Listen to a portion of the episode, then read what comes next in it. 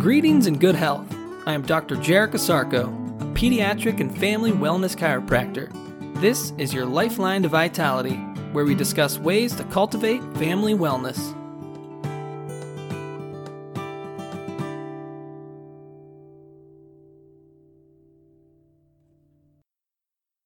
Good day and great health. Welcome back to another edition of your Lifeline to Vitality.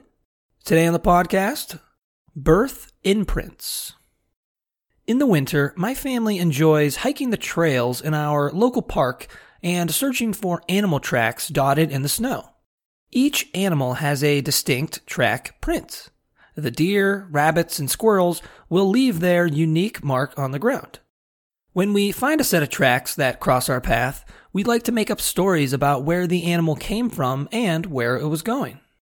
We as human beings also leave track imprints in the snow both literally and metaphorically. And our imprints also tell a story of where we came from and where we're going. Our first imprints are created long before we are born. The initial cast of our imprints comes from our parents. And not from their genetics per se, but from their epigenetic influence. These prenatal and perinatal imprints are called birth imprints. A birth imprint is similar to a thumbprint in that it is your unique and individual marker that expresses a part of who you are. A birth imprint is a stress event that affects the baby physically, chemically, or emotionally. These imprints can be positive or negative depending on how well we adapt or not adapt to them. They are indeed imprints because they do leave a mark on how we respond physically, chemically, and emotionally to future events. These stress imprints can be compartmentalized into physical, chemical, or emotional in origin. In chiropractic, we talk about the three T's of dis-ease. They are trauma, toxins, and thoughts.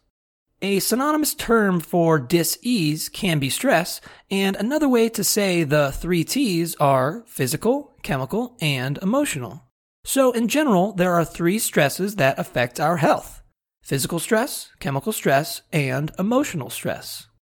An example of physical stress might be a bone fracture.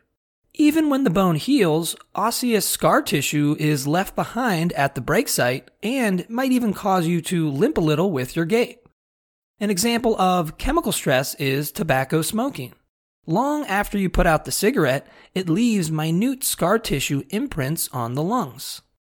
An example of emotional stress is an unavailable father growing up.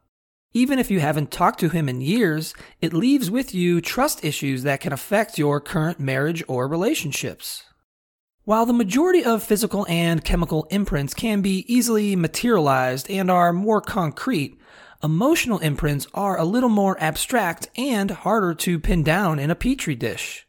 Here's the rub.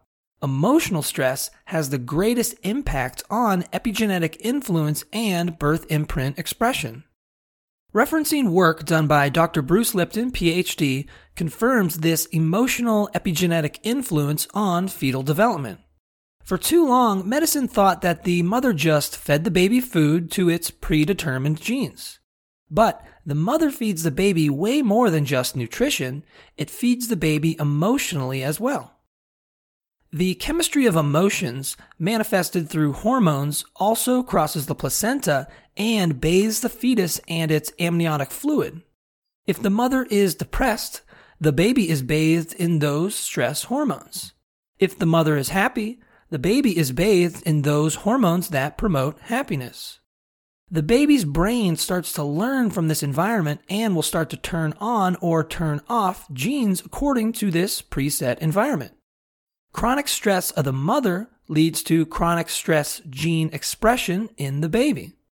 The father can also influence this environment by not caring for the mother and her environment properly. Dr. Bruce Lipton expounds on a study that observed a fetus through a sonogram. The father was fighting and yelling at the mother, and the fetus responds to the argument emotionally and physically. Another great reference is Dr. Joe Dispenza, DC, who further elaborates on this emotional epigenetic influence. He explains a similar process under the guise of genomic imprinting. Thoughts, emotions, and behaviors of both parents cast the first genetic die at conception. And these emotional influences are not just at the moment of conception, but can be influenced by the emotional and chemical makeup of both parents hours to days before conception. Why such an influence?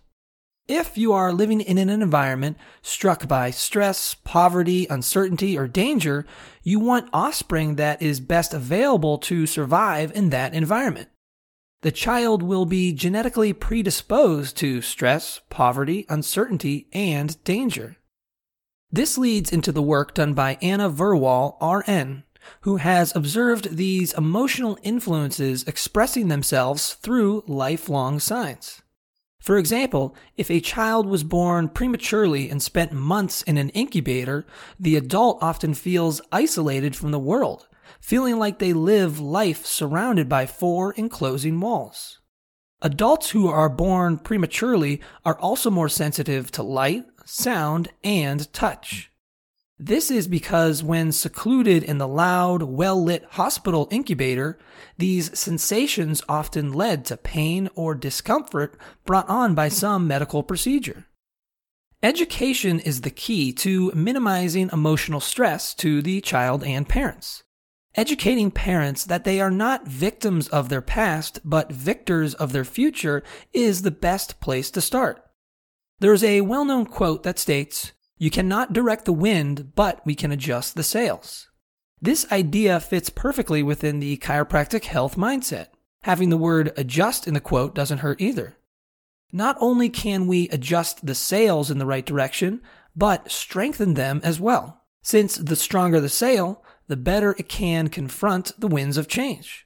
This is where we ought to be when it comes to any kind of stress, strengthening our reserve, preventing its exposure, and overcoming their obstacles.